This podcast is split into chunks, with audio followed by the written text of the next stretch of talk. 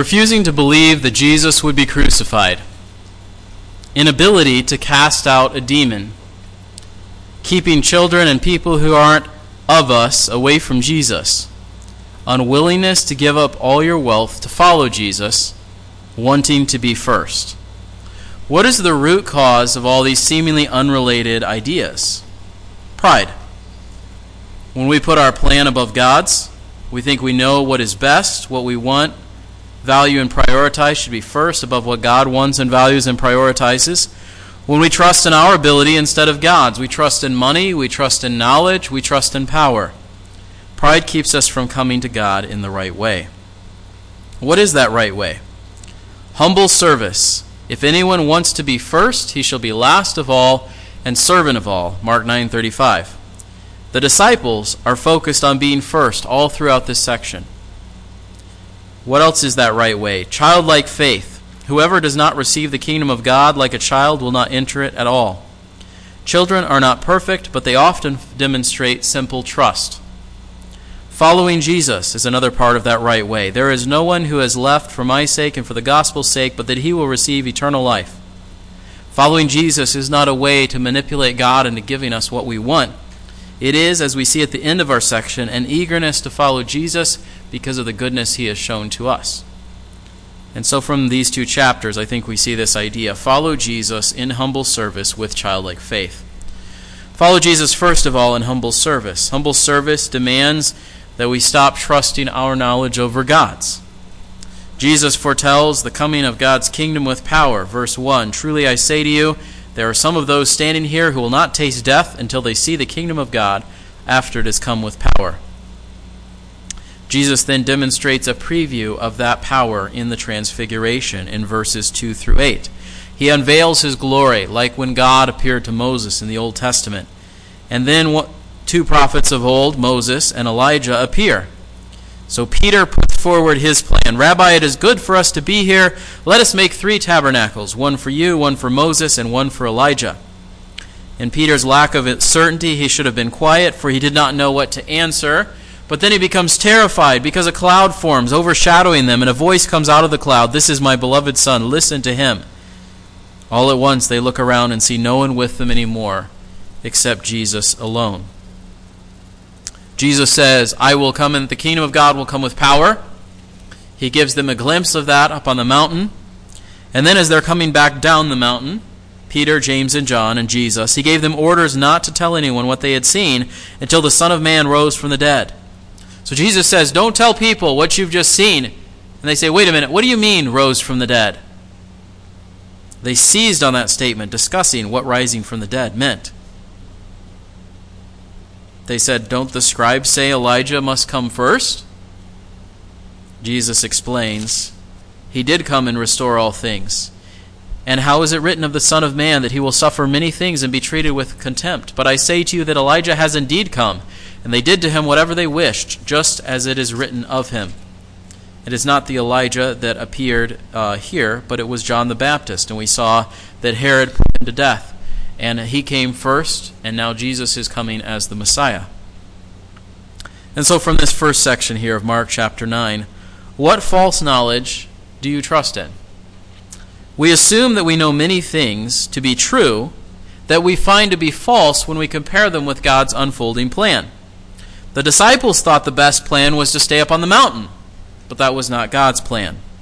The scribes quoted all these verses and they knew them very well, but they missed the prophecies unfolding right in front of their very eyes. When we trust our own knowledge and set it up above Scripture, we demonstrate pride, not humble service. Humble service also demands that we stop trusting in our ability. The scribes and disciples in the next little section are arguing about how to cast out a demon. The large crowd is watching them go back and forth. Jesus and Peter and James and John come up and the rest of the disciples are there, and the crowd is there, and the scribes are there, and they're all having this argument because they've just tried to cast a demon out and it hasn't worked. Jesus says, though, What are you discussing?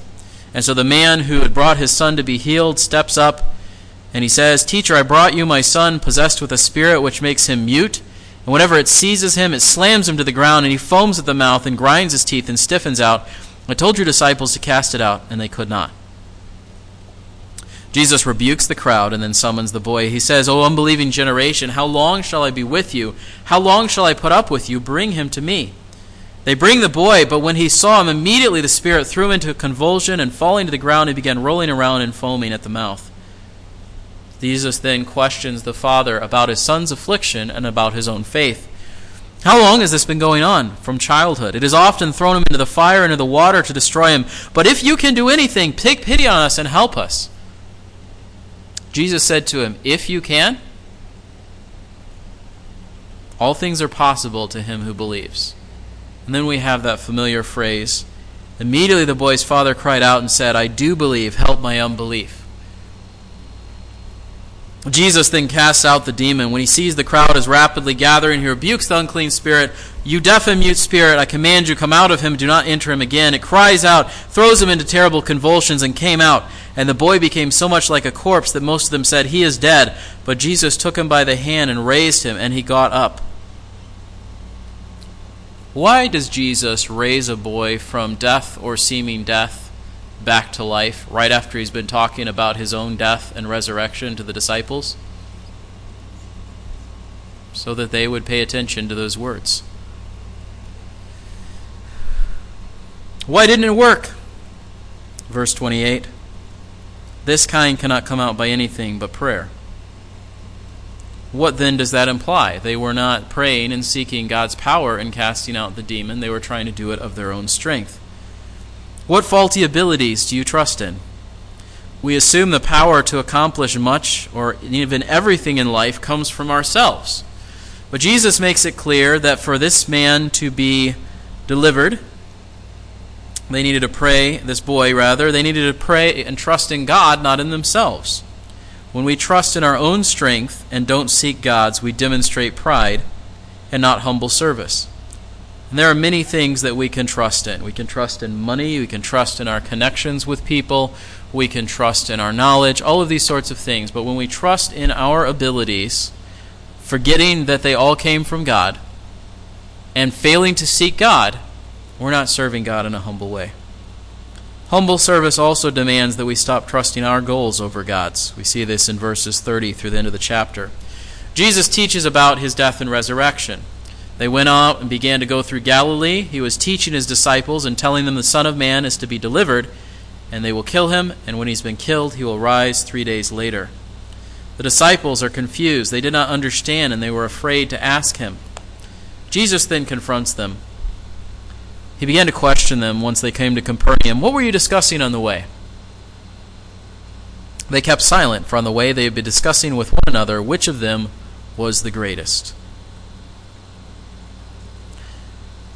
Jesus then confronts them and says, If anyone wants to be first, he shall be last of all and servant of all. Taking a child, he set him before them, and taking him in his arms, he said to them, Whoever receives one child like this in my name does not receives me, and whoever receives me does not receive me, but him who sent me. So, with this illustration of a child, the one who receives one like this receives me, and ultimately not receiving me, but God and the Father in heaven who sent me to you.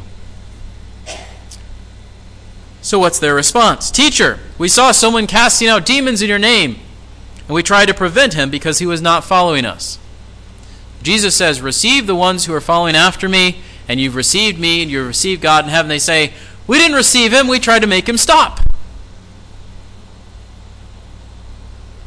Jesus said, Do not hinder him, for there was no one who will perform a miracle in my name and be able soon afterward to speak evil of me. For he who is not against us is for us. For whoever gives you a cup of water to drink because of your name as followers of Christ, truly I say to you, he will not lose his reward. There's a, a joke that's told about a guy who gets up to heaven, and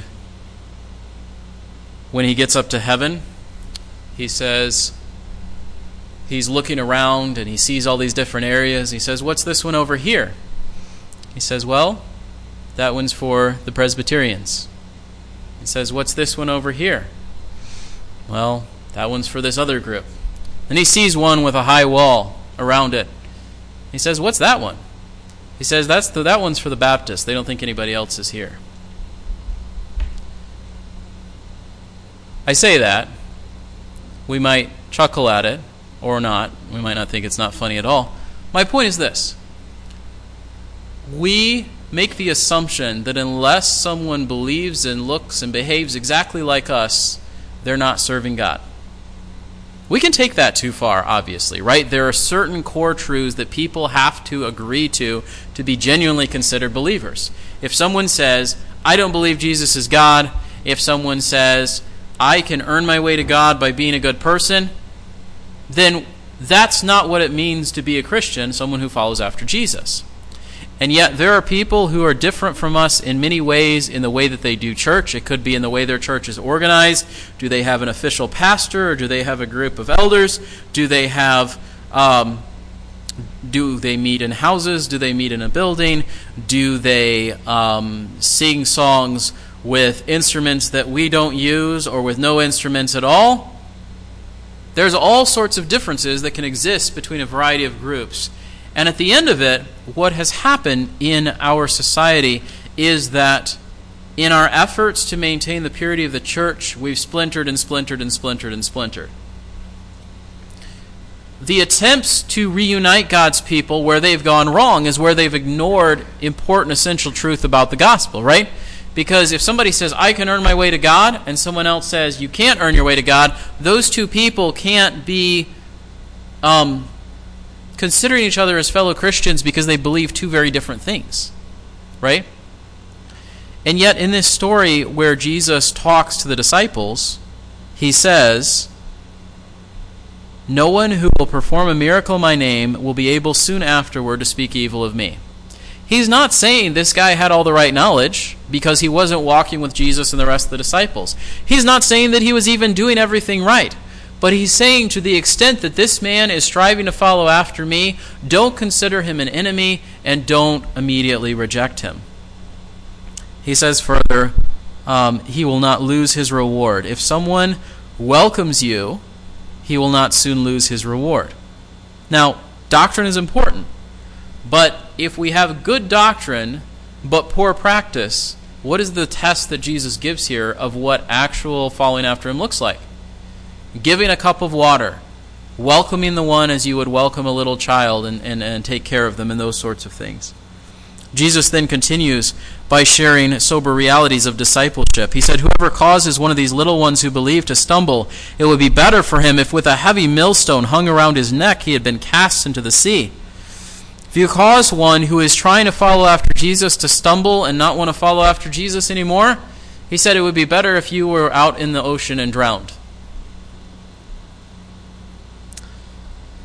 He says further, the goal of following after me is so important that if your hand causes you to stumble, cut it off. It is better to enter life crippled than having two hands to go into hell to the unquenchable fire. If your foot causes you to stumble, cut it off. It is better for you to enter life lame than having your two feet to be cast into hell. If your eye causes you to stumble, throw it out, for it is better for you to enter the kingdom of God with one eye than having two eyes to be cast into hell, where their worm does not die and the fire is not quenched.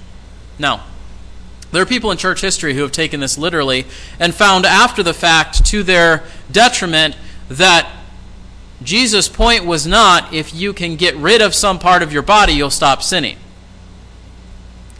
Because there were monks and uh, supposed holy men of God who did various things trying to literally do what this passage says, and they discovered, I can still sin with one hand. I can still sin with one foot. I can still sin with one eye they said, Well, I'll just wall myself away from the world, and they found I can still sin by myself. So Jesus is not saying if you get rid of parts of your body that your body is evil and the solution is get rid of the body and then you'll be holy. But what he's saying is if you had to give up things that are a part of your very self in order to enter into heaven, to be in God's presence, it is worth sacrificing anything and everything that stands in the way of your walk with God in order to pursue after Him. So here's the person over here that you think can have no part with God. He's trying to follow after God. And you think you're following after God. There is much that you may still yet have to give up. He finishes by saying, Everyone will be salted with fire. Salt is good, but if the salt becomes unsalty, with what will you make it salty again? Have salt in yourselves and be at peace with one another. Fire, he says, will season or purify. If you lose your saltiness, how can you restore it? I think he's saying a very similar thing to what he said at the end of Mark chapter 8. What does it profit a man to gain the whole world and forfeit his soul? What does a man give in exchange for his soul? If there's a day of God's judgment coming, and if all things will be purified at that point, we need to be ready for that day of judgment and not wander off into things that are far lesser, not worth pursuing, that lead us away from God. And so, along the lines of this section, what flawed goals might you pursue? We assume that the priorities we set are always God's priorities because they're priorities. But when Jesus telling, was telling about his death and resurrection, what are the disciples doing? They're arguing, who's the greatest? Well, the answer is obviously Jesus, and the disciples assumed it was one of them. When Jesus says, receive others, they tried to keep people away because they did things a different way or weren't with the true followers of Jesus. Jesus made it clear that the, the priority or the default is to welcome people, not to prevent them from coming to Jesus. The path to accomplishing Jesus' goal is not to burden those eager to find Jesus. This is what the Pharisees did. In another place, Jesus says, You would take a man and you would make him twice the son of hell as yourself, binding him with things that I did not say and preventing him from following after me. Instead, we ought to teach new disciples to love Jesus himself as little children love their parents, which in the end will safeguard them from sin and from God's judgment. And that leads to our next point follow Jesus with childlike faith. Not only with humble service, but with childlike faith. Childlike faith believes God and welcomes those he loves. He gets up and he goes from there to the region of Judea beyond the Jordan. Crowds gather, and according to his custom, he began to teach them again. What does childlike faith look like? It believes God. What do the Pharisees demonstrate? Unbelief. They came up to Jesus, testing him, and began to question whether it is lawful for a man to divorce his wife. Jesus says, What did Moses command you? They said, Moses permitted a man to write a certificate of divorce and send her away. What does Jesus say? Because of your hardness of heart, he wrote this commandment. But God's design was two joined as one from the beginning. God made them male and female. For this reason, a man shall leave his father and mother, and the two shall become one flesh, so they are no longer two, but one flesh. What therefore God has joined together, let no man separate.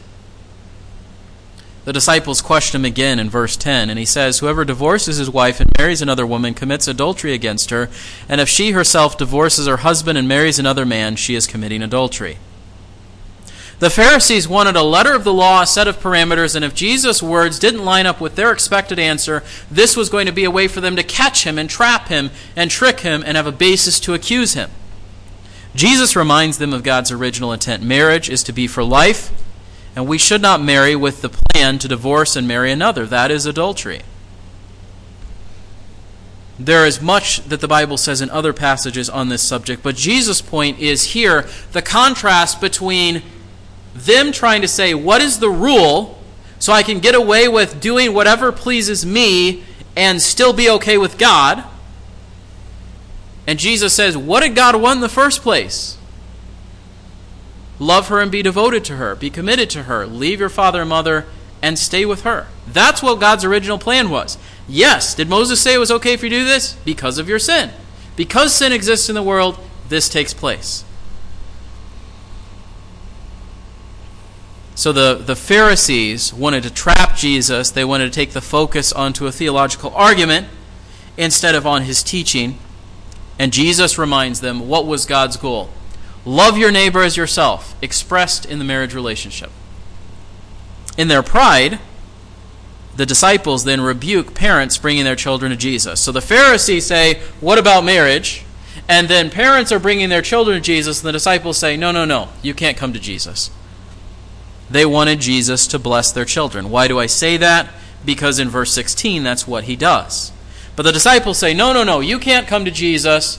We don't know exactly what their motivation was. Was it Jesus is busy? Was it you're not important? Was it, you know, there's lots of other things going on? But the parents said, Let's bring the children to Jesus.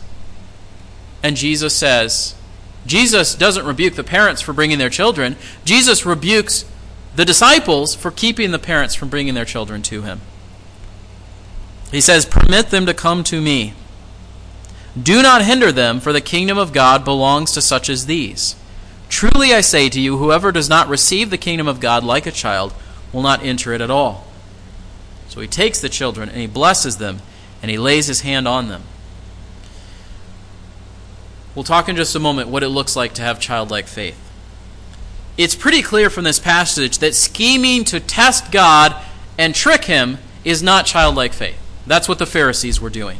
That is unbelief. Rebuking those whom Jesus welcomes is not childlike faith, but pride that we know better what God wants than he does. What is childlike faith? Do you believe God taking him simply at his word? Now, Mark is not saying every last child behaves perfectly, every last child demonstrates these characteristics really well. But he's saying, generally speaking, what's the difference between children and adults? Children believe what you tell them. We could say, well, that means they're naive and gullible. Sometimes. But that really comes down to the person that's telling them things that are false, right? With an intent to deceive.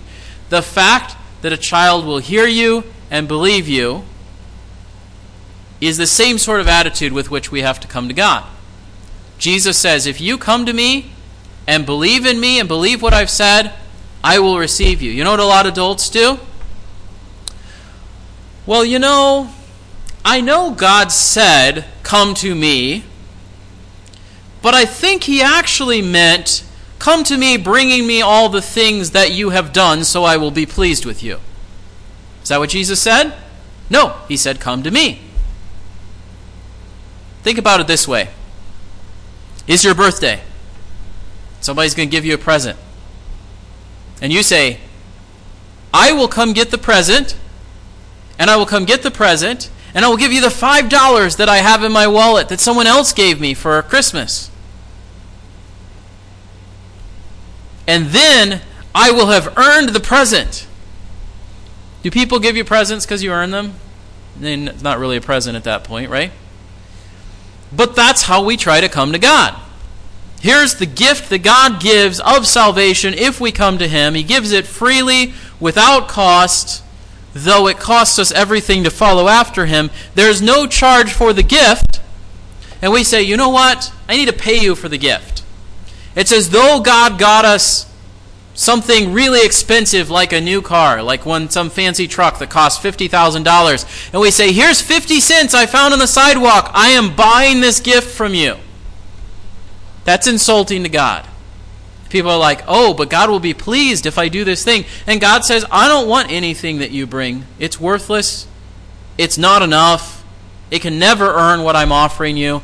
If you come to me and accept this gift, believe in me, take the gift of salvation, I will freely give it to you.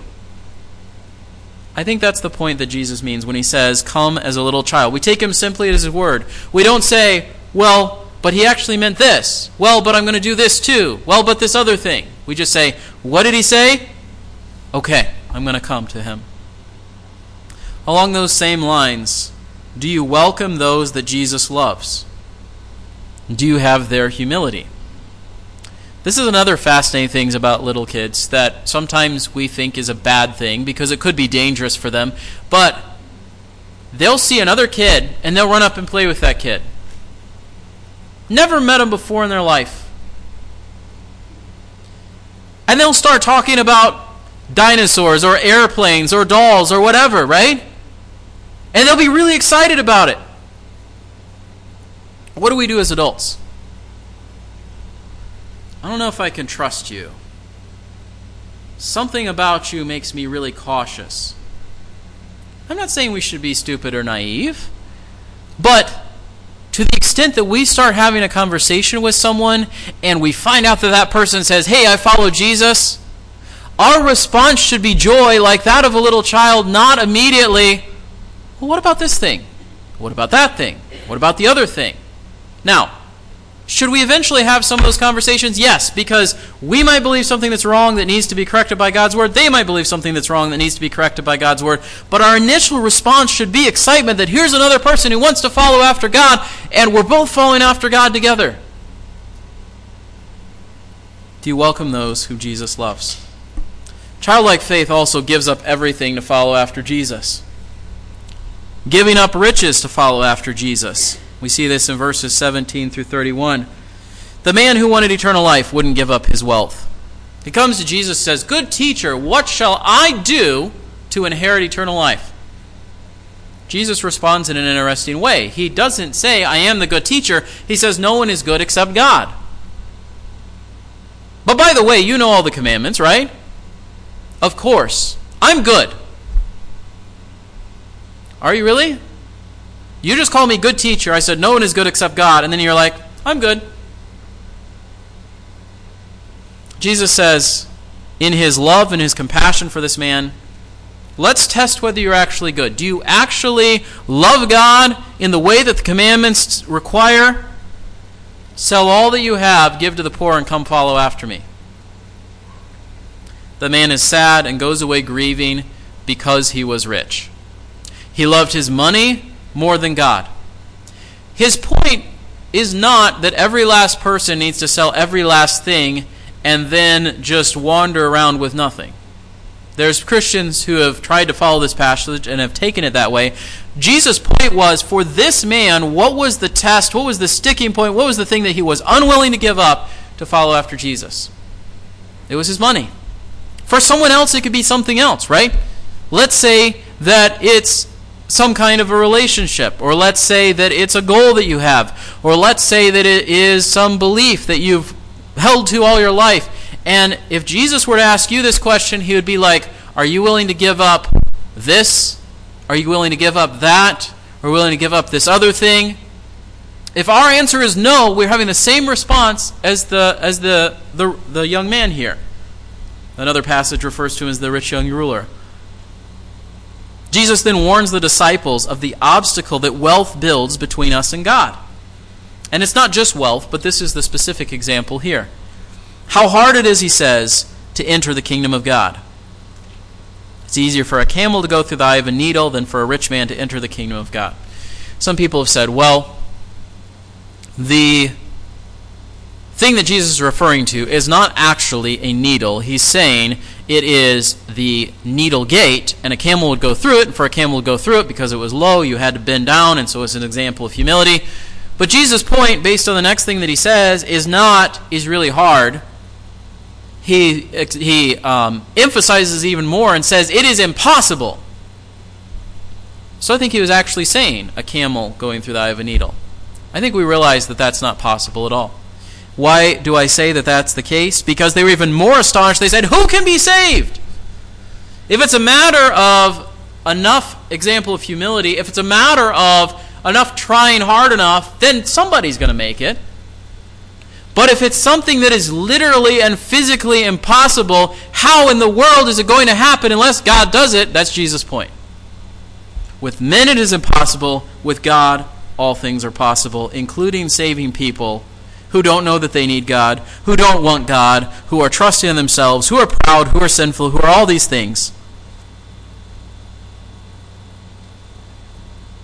Peter, for better or for worse, tended to respond very quickly to different things that Jesus said or did.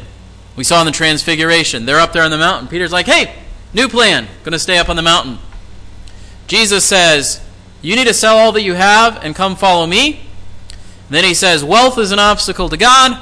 And Peter says, Well, yeah, but we've given up everything. Are we going to get it back?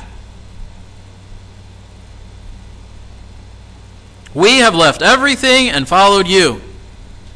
With the implication of, so we're in the kingdom, right? We're going to get some of this back, right? Jesus' response There is no one who has left all these things house, brothers, sisters, mother, father, children, farms for my sake and for the gospel's sake, but that he will receive a hundred times more. That clarification is really important for my sake and the gospel's sake, because it is theoretically possible for someone to leave but not to actually serve after God. They leave because they want to be thought well of by other people. They leave because they want to get something from God. They need to leave for the sake of Jesus and the gospel that he has proclaimed. That's the first test. He says he will receive a hundred times as much now in the present age, houses, brothers, sisters, mothers, children, and farms, along with persecutions. Are you going to keep following me even when that comes along too? And in the age to come, eternal life. What really matters is not whether you get it back now, but whether you get eternal life. Because as he said in Mark 8, if you gain everything in the whole world but lose your soul, what has it profited you? Does God reward those who diligently seek him? Yeah. But not those who seek him selfishly, not those who seek him with wrong motives, not those who seek him only when times are good not those who think that this life is the more important thing than what is to come. How does wealth build a barrier between you and God? You and I could have basically nothing but still be ruled by greed and the love of money rather than love of God. And even if we were to say, I'm not rich, I have very little compared to blank, some celebrity, some sports player, whatever, we can always find someone to compare ourselves to that has more than us, right? But what if we make the comparison the other way? You and I are rich in this world's goods. We might at different points in our lives struggle to pay bills, but we rarely, if ever, go hungry. We might not have the house we like, clothes we like, or cars we like, but we have houses and clothes and cars. In our abundance as people in the United States, we often trust our wealth instead of God. And we should not trust our wealth or anything of ourselves because salvation and following Jesus is impossible by man's ability. Only God can do it. So if we think, I am rich, so I deserve a spot with Jesus, Jesus says no. Even if we have begun to follow God through Jesus, often like Peter, we follow God to get something yeah, I've done this, but now I'm thinking about the long term consequences, and I'm wondering if I made the right decision. You're like, you're reading things into what Peter said. I don't think I am. Because if Jesus says, give up everything, follow after me, you'll have a place in the kingdom, and then he says, it's hard for the rich to enter the kingdom, and Peter says, I have given up everything to follow after you, Peter's thinking about all these other things that Jesus has just said. God rewards faithful following. But if we follow Jesus primarily for what he gives us instead of who he is in himself, we don't really love him, we love his riches. And this is probably a tired illustration. But if you have a relative who's well off, and you only visit that relative because you want to see if they're going to give you 50 bucks, 100 bucks, whatever, you don't really love that person for themselves. You love them for what they're going to give you. You can love someone who gives you things and love the person for themselves and, and not be so focused on the what you get, right? Let's say you're going to your, your grandparents' house, right? And it's near your birthday or it's near some holiday. If you only want to go because you think they're going to give you $5, $10, $100, you don't really love your grandparents. You love the stuff they give you. And that's a real danger for us because God has blessed us in so many ways. And in the blessing of material wealth or knowledge or all these other sorts of things, we very quickly shift our focus from the one who gives to the thing that's given. What's the answer? The answer is to humble ourselves with childlike faith. Follow not so we will be first but grateful to be the last one in the door. Follow not for what Jesus does to make my life better now or in eternity, but because I love him. Even if he didn't give me any of these things, and he does, but even if he didn't, I would still follow after him. That's the attitude he wants us to have. Further, we should give up ambition and status to follow after Jesus. Jesus goes on, he teaches about the path of suffering that lay ahead. Peter's like, What are we going to get? Jesus is like, All these blessings and persecution, and then eternal life. And then they're going to Jerusalem. What's significant about them going to Jerusalem? That's where Jesus is going to die. We're, we're, we're accelerating toward the end of the book, and he's going to take a third of the book to talk about these last few moments before Jesus dies. But in that, we, we see him coming back to Jerusalem. So, all to this point, he said, Don't say who I am, don't get the crowds to follow me, all these sorts of things. Now they're going to Jerusalem. The the scribes and Pharisees have already been plotting to kill him with the Herodians. They've already been seeking to seize him. They've already been seeking to trap him. If he goes down toward Jerusalem, what is that going to mean? It's going to mean his death. Jesus reminds them of this in chapter 10. He says, We're going up to Jerusalem. The Son of Man will be delivered, and they will condemn him and hand him over. They will mock him and spit on him and scourge him and kill him, and three days later he will rise again. Earlier it says they were amazed, and those who followed were fearful. Why were they fearful? Because they know what going to Jerusalem means. And then Jesus says, and this is what's going to happen. It's as though you're afraid of spiders. And then someone starts talking to you about spiders. And I'm not trying to trivialize what's going on here. I'm just saying it's Jesus. We would think his response would be to say, You're afraid of what's going to happen, but it's all going to be okay. And that's not what he says. He's like, And it's going to be bad. But after this, the, he will rise again. James and John, the two sons of Zebedee, were not as quick as Peter to respond to the what will we get if we keep following after you. But they chose this moment of all moments, and I, I, I, recognize that Mark arranged the stories in a particular way, but the fact that Mark arranged the story in this way to make this point, he's basically saying, in the moment when Jesus says, I'm going to suffer and I'm going to die and I'm going to accomplish God's purpose, they're like, by the way, can I have your stuff? Can I be really important when you come to rule and reign? Can I be first? Despite Jesus' warning against following for the sake of gain, James and John said, We want to be first among the disciples. Jesus tests their request. You don't know what you're asking to sit on your right hand and on your left. Are you able to drink the cup that I drink, to be baptized with the baptism which with I am baptized? He's saying, the cup of God's wrath, the baptism of God's judgment. This is what I have to go through before I will be restored to glory and reign. Are you ready for that? Oh, yeah, absolutely.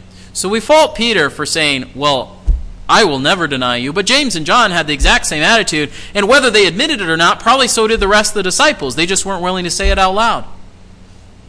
You're going to follow me to the end? You're going to follow me when it gets really hard? Oh, absolutely. Jesus says, You will drink this cup, you will be baptized. And to clarify the cup of wrath, um, I, should, I should probably not say the cup of God's wrath because they're not going to experience it um, the way that Jesus did. But the death that he experiences, they were going to face. All of the disciples, as far as we know, except perhaps John, and even then, it seems possible that he was put to death as a martyr. All of them are put to death for the sake of following after Jesus. At the very least, Jesus is saying something like this You're going to be with me in that moment, but you're not ready for it the way that you think you are. He says, To sit on my right and my left, this is not mine to give, but for those for whom it has been prepared. The Father has said who this will be, and this is not for you to claim. So then the other disciples get frustrated, angry, resentful. So Jesus explains again the nature of his kingdom. So the ten are upset. You went to Jesus and you asked this? Jesus says, You don't need to be upset. You are all thinking the exact same thing. You know that those who are recognized as rulers of the Gentiles, they lord it over them, and their great men exercise authority over them. But it's not this way among you. Whoever wishes to be great shall be your servant. Whoever wishes to be first shall be slave of all. For even the Son of Man did not come to be served, but to serve and to give his life a ransom for many. What's the difference between human kingdoms and God's kingdom? The ruler serves. Jesus, in other gospel accounts, washes the disciples' feet, puts himself in a position of a humble servant. And even in that moment, they still weren't fully understanding what it was he was demonstrating for them. But humble service, childlike faith. These two things are exemplified in this last story at the end of chapter 10. Bartimaeus ignores the crowds to find Jesus. This is one of those stories that you get in uh, kids' books, right? There's one that we read when we were little. It's like blind Bartimaeus is sitting by the road. He hears the feet of the people. He hears the excitement as they start to talk. He hears Jesus' voice. I'm not saying those stories are bad, but set in this context, don't miss the point of why Mark puts this story at this moment. He's near Jericho. And people argue about which Jericho because it says they came to Jericho, and as he was leaving Jericho, there were actually two Jerichos. There was a Jewish Jericho and a Gentile Jericho. And so it's quite plausible that Jesus was leaving the one and going to the other one. Um, they encounter this man named Bartimaeus, which seems to have been a Jewish name, because that was the, the names that were given. Bar meant son of, and we see the, the definition there, the son of Timaeus. So he's sitting by the road. So here's a Jewish man who can't see sitting by the road. He heard it was Jesus the Nazarene. He cries out and says, Jesus, son of David, have mercy on me. We're like, okay, great. He said, son of David. What's the big deal about that? He's acknowledging that he's the Messiah. Son of David is a recognition that Jesus is the one who's the son of David, the heir of David, who is to come as the Messiah. And he's so he's recognizing, You're the one who is to come. Have mercy on me. The people try to get him to be quiet. They were sternly telling him to be quiet. They're like, Hey, no. We're here to see Jesus. You're making a disturbance. Be quiet and stay where you are. He cried out all the more, Son of David, have mercy on me. Jesus stopped and said, Call him here. Notice Jesus doesn't stop until this man keeps crying out for Jesus.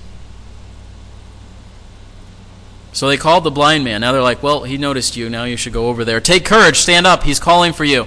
So he doesn't he doesn't say, Okay, I'm going to get up slowly. I'm going to go over there. He throws off his cloak. He leaps up and he goes over to Jesus. Answering him, Jesus said, What do you want me to do for you? The blind man said, Rabboni, to regain my sight. My master, I want my sight back. And Jesus said to him, Go, your faith has made you well. And immediately the man went and started telling a bunch of people. Immediately the man went and went back to his house. No, immediately the man got up and began following him on the road. Why is the story of Bartimaeus at the end of this section? I would argue it's because Mark put it here to demonstrate the childlike faith and humble service that says, Jesus is the one who can help me, and He's the only one who can help me, and I will go through anything to get to Him. And having found Him, it doesn't matter what I was doing before, now I'm going to follow after Him. Bartimaeus is the opposite of the rich man.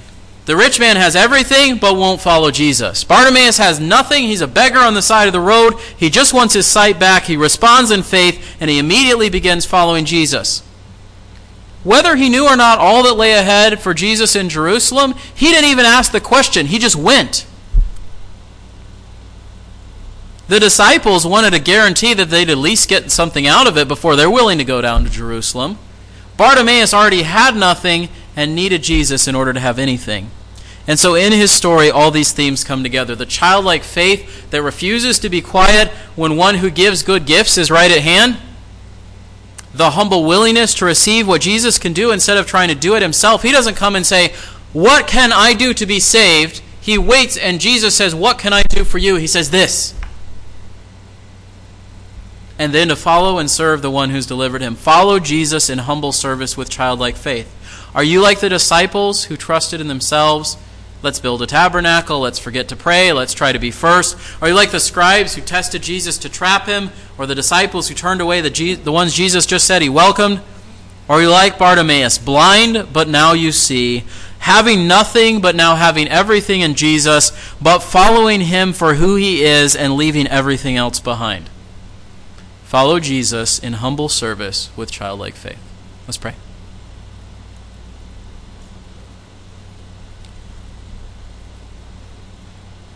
Father, we pray that you would humble us in our supposed wisdom, that we would come before you simply trusting yes, we often have questions. Yes, there are things that don't always make sense. And yes, there's a time and a place for us to try to understand some of those things better. But in the moment that we come to you for salvation and to begin to follow after you, you say to come without any of those things. We don't trust in ourselves. We can't buy you with money, with status, with knowledge, with any kind of authority of ourselves. We have to say, I have nothing, but I will come to you. We can't then say, All right, I'm on my way to heaven. I'll do whatever I want. I'll make my own plans, do my own thing. We have to follow you with humble service. We turn away from our idols. We turn to the living and true God, and we wait for Jesus to come back. And in the meantime, we do what you call us to do. Lord, in the moments when we have tried to complicate the Christian life and make it what you never intended it to be. In the moments when our priorities have come in place of yours, our ideas have come over yours, help us to see those things and to turn away from them and to turn back to simply following after you.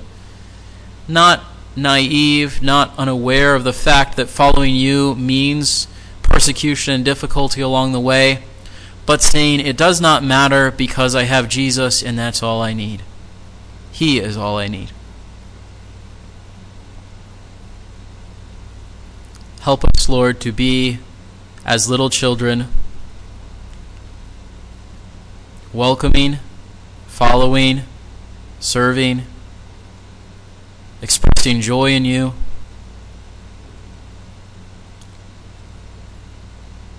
So that we might find you and not something short of you and who you are and what you want for us. We pray this in Christ's name. Amen.